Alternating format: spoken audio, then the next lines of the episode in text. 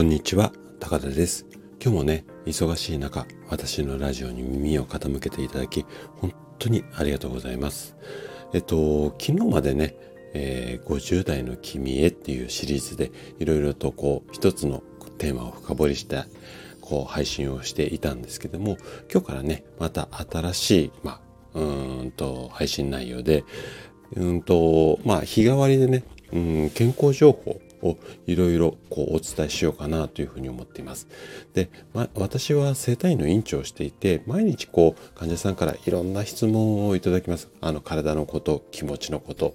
うん、テレビでこういうこと聞いたのとか、まあそういうのもちょっと参考にしながらね、えっ、ー、といろんなこう思いついた健康情報について、えーと、配信していきたいというふうに思っていますので、えー、今日もね最後まで、えー、楽しんでいただけたら嬉しいです。で、えっ、ー、と、今日なんですけども、あなたは、えっ、ー、と、コラーゲンの摂取でお肌がプルプル。こんなフレーズ聞いたことあると思うんですね。でも、このキャッチコピーっていうか、フレーズですね。これね、実はね、間違っているんです。はい。で、今日なんですけれども、今日はね、コラーゲンの真実。こんなテーマで話をしていこうかなというふうに思っています。よくそのこうコラーゲンイコールお肌プルプルみたいな感じのうんとキャッチコピーが多いかな。あとは、うん、そうだな。やっぱりでも皆さんのイメージとしては、うん、コラーゲンがお肌の原料でみたいな感じだと思うんですけども。じゃあねこのコラーゲンってどんなもの？って聞かれたらあなたはどうでしょうかね。でこれをね、コラーゲンを簡単に一言で説明すると、皮膚の材料となるタンパク質の一種という形になるんですね。で、このコラーゲンの多い皮膚っていうのは確かに張りがあります。あるんですが、ここがね、ちょっと今日の大きなポイントなんですけどもね、コラーゲンを摂取、まあ食べたからといって、それが体の中でそのまま皮膚になるわけではないんですよ。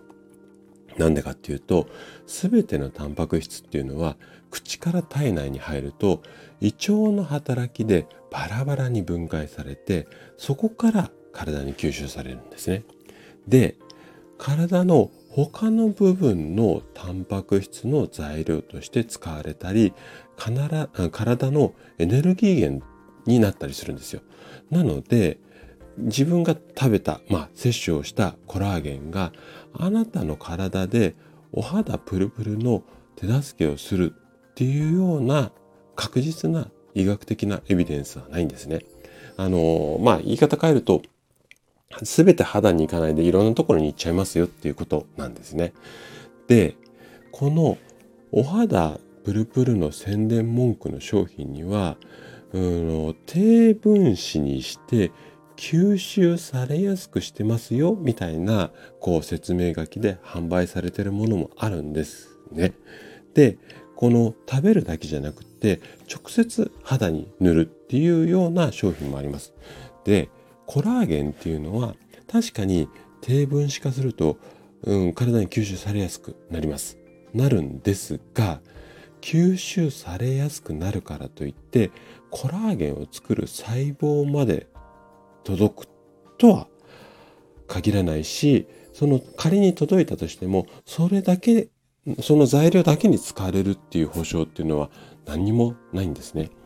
なので、えっ、ー、とこれがねコラーゲンの真実なので食べた飲んだ、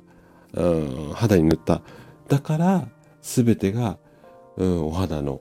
元になるっていうわけではないっていうことを皆さんにちょっと今日お伝えしたくてこんな話をしてきました。はい。ということで、今日はコラーゲンの真実についてお話をさせていただきました。最後までお聴きいただきありがとうございます。